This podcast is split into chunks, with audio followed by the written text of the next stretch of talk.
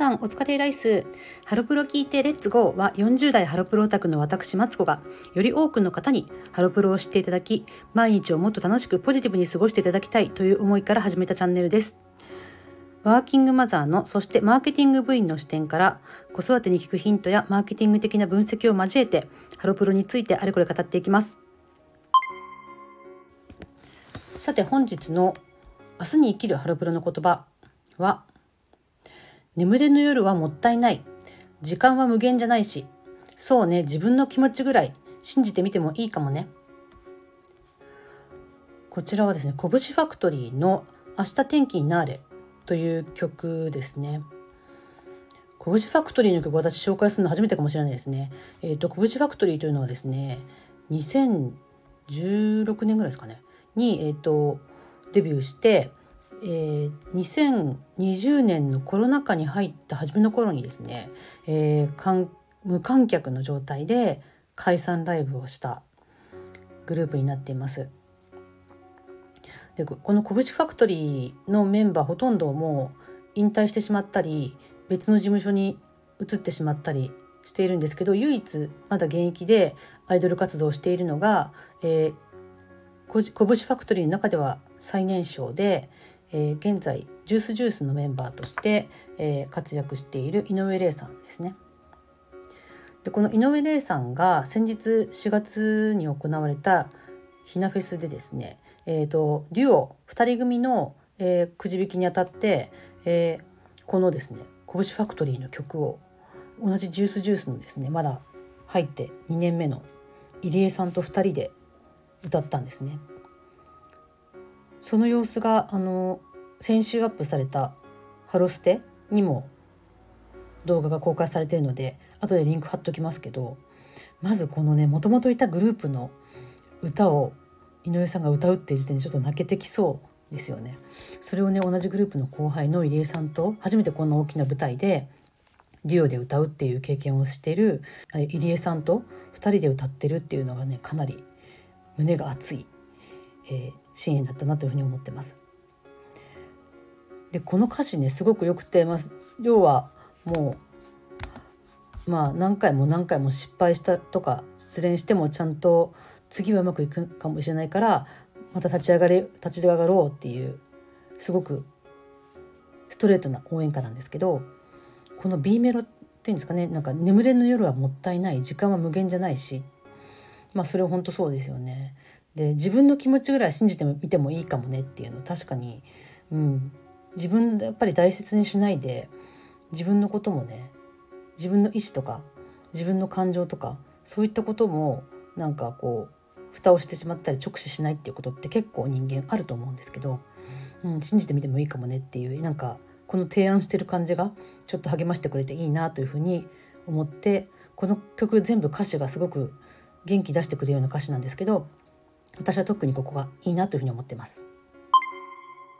さて本日は「私ならこう売る愛があるからこそのダメ出しと勝手な妄想」のコーナーです。なんかねこうコーナー気にせずにやりたいと言いながらこの順番でやる方がなんか落ち着くので結局この、えーと、ルーティンに当てはめてやってますけどちょっと配信のペースが遅くなっててすいません。で今回はですね前回もちょっと予告したんですけれども今後の卒業のスケジュールというのを勝手に考えてみました。という話です。さてもうすぐですね、えっ、ー、と夏6月か。に、えーと、アンジュルムは、えー、今現在現在リーダーの竹内あかりさんが卒業されるということでその公演が横浜アリーナでするということが決まったということでね。ついにか。2011年からずっと,、えーと在籍していた竹内さんが辞めるということで結構ねこのなんか抜けた穴は大きいなという感じですけど本当になんか惜しまれてねやめていく感じですよね。でももう竹内さんも26歳とかなのであの全然卒業していい年齢だと思うんですけど一方ですね、えー、モーニング娘。のリーダーを務めている福村さんは今年の秋ツアーで卒業ということが結構早い段階で発表されてますね。まあでもねなんか私はまあもう今のモーニング娘。あんまもうすごくマンネリ化してるしなんかこう閉塞感ねあると思うのでなんかやっと卒業するかっていう感じが逆にしちゃうんですよね福村さんの場合は。うん、なんか歌割りとかもずっとね福村さんとか小田さんとか長くいる、えっと、メンバーに集中してるっていうのがやっぱりずっと続いていてあの12期の野中さんとか牧野さんとか羽賀さんとかですらもかなり長くやってるのにまだこうね、えー、上が詰まってるっていうのもあってろくにこう活躍させてもらえないまま先に辞めちゃうんじゃないかみたいな感じもしていてちょっと。うん。なんかうん。福村さんが秋ってことは生田さんとか石田さんとかさらに秋後ってことじゃないですか。でもこれね一人一人こんな半年ずつとかかけて卒業してたらかなりですねもう20今年25歳になるとか来年くらいとか25歳になるってメンバー結構いるので、うん、今後ちょっとねまとめて卒業させるってことをしなきゃいけないのかなというふうに思ってますね。あと椿ファクトリーの山岸さんと岸本さんも今年の秋に卒業するということが先日発表されましたけれどもまあじゃあ仮に今年卒業するのはこの4人だとしてもしかしたら、ね、何かスキャンダルがあったりとか途中で別のメンバーが辞めるってこともありえるとは思うんですけども、えーと、予定をねちょっとある程度組んでおいた方がいいかなというふうに思ってます。今年この前4月のひなフェスで朝倉貴樹さんが卒業するというですね初めてひなフェスが最後の卒業公演という異例の今までなかったことがあったんですけどなんかああいうふうにみんなで大きな舞台であの他のグループのファンの人も含めてあの見送ってもらうってもなかなかいいのかなって私結構思っていてそう考えたらですね私はあの来年のひなフェスで石田さんと生田さんには卒業してもらいましょう。だから、まあ、福村さんが卒業秋卒業した後しばらく数数ヶ月間例えば生田さんが、えーと、モーニング娘。のリーダーをやって石田さんがハロプロリーダーやるとかそんなんでもいいかなというふうに思いますしやってもらってで、まあ、結構功労者でもありますしね長年やっていてあんまりそんなアンチがいないタイプでもあると思うので石田さんと生田さんは来年のヒロフェスで卒業してもらってで小田さんもねまあ小田さんも全然まだ活躍できるとは思うんですけどもう私もね結構はっきり言って、うん、やめてもらわないとなんかそうこう新陳代謝が進まないっていうのがあると思うので小田さんはまあ4月来年の春ツアーで卒業してもらってあとですね今年来年に25歳になるメンバーというとですねえっ、と今バクワラ世代と呼ばれている、えー、植村あかりさん、えー、 Juice=Juice のリーダー植村あかりさんそして、えー、アンジュルムの今サブリーダーの川村文乃さんそれから我らが BEYOOOOONDS の市岡さんと高瀬さんがいるわけですけどまあね最近でも25歳過ぎても26歳の終わりの年くらいまでは結構やってる人多いので、うん、上村さんはあと1年とか2024年の終わりくらいまで、えーと、リーダーやっててもらってもいいのかなっていうふうに思ってますし本人が嫌じゃない限り。うん、川村さんもそうですよね。うん、川村さんも、うん、次リーダーになるのかなちょっとそこもねいろいろ憶測が飛び交っているところですけれども、うん、川村さんとか上村さんは、えー、2024年の終わりくらいまではえー、リーダーとして活躍活動してもらいたいなというふうに勝手に思ってます。そして、えー、ビヨンズなんですけどね私のアイデアとしては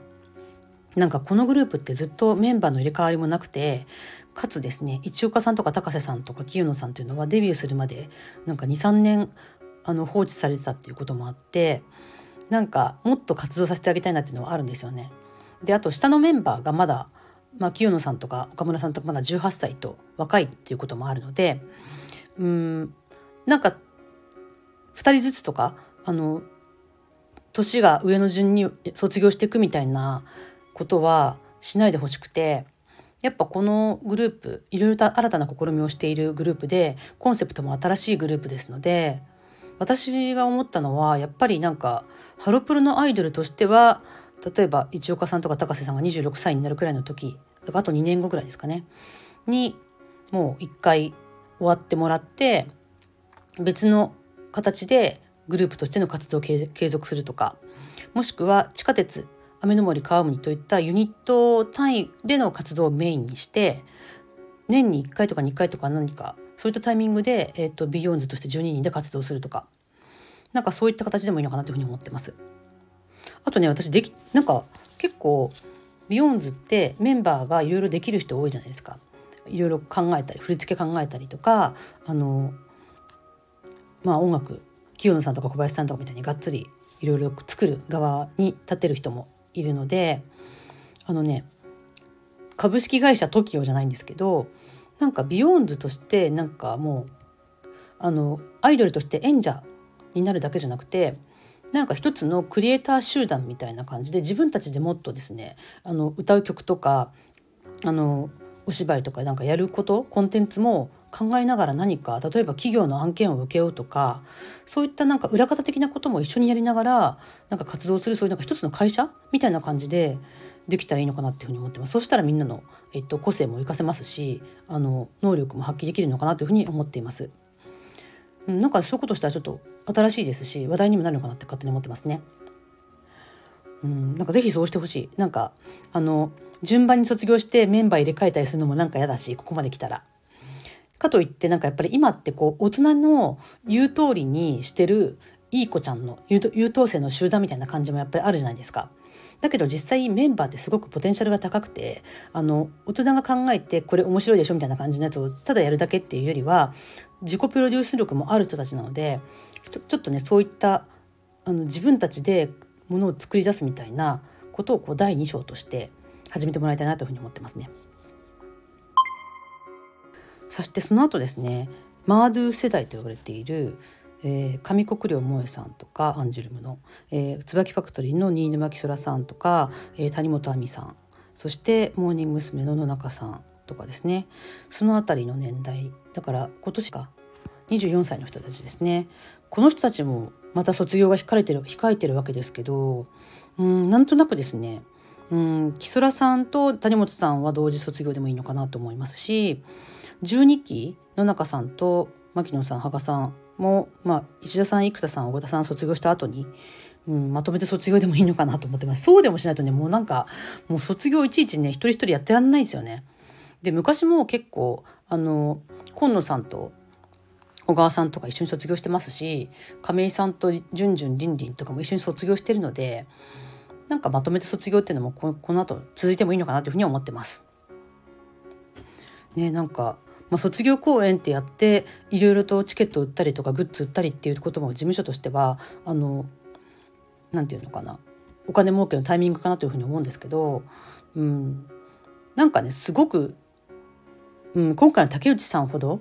のビッグなメンバーじゃない限りもう23人一緒でいいと思います個人的には。はいというわけで勝手に妄想してみた、えー、これこれからの卒業スケジュールでした。さていかがでしたでしょうか？ちょっと相変わらずですねゴールデンウィーク明けて仕事もちょっとバタバタしてまして、えー、なんか更新のペースがなかなか落ちていますけれども、時間を見つけて更新していきたいと思ってます。では引き続きよろしくお願いします。皆さん明日も頑張っていきましょう。バイバイ。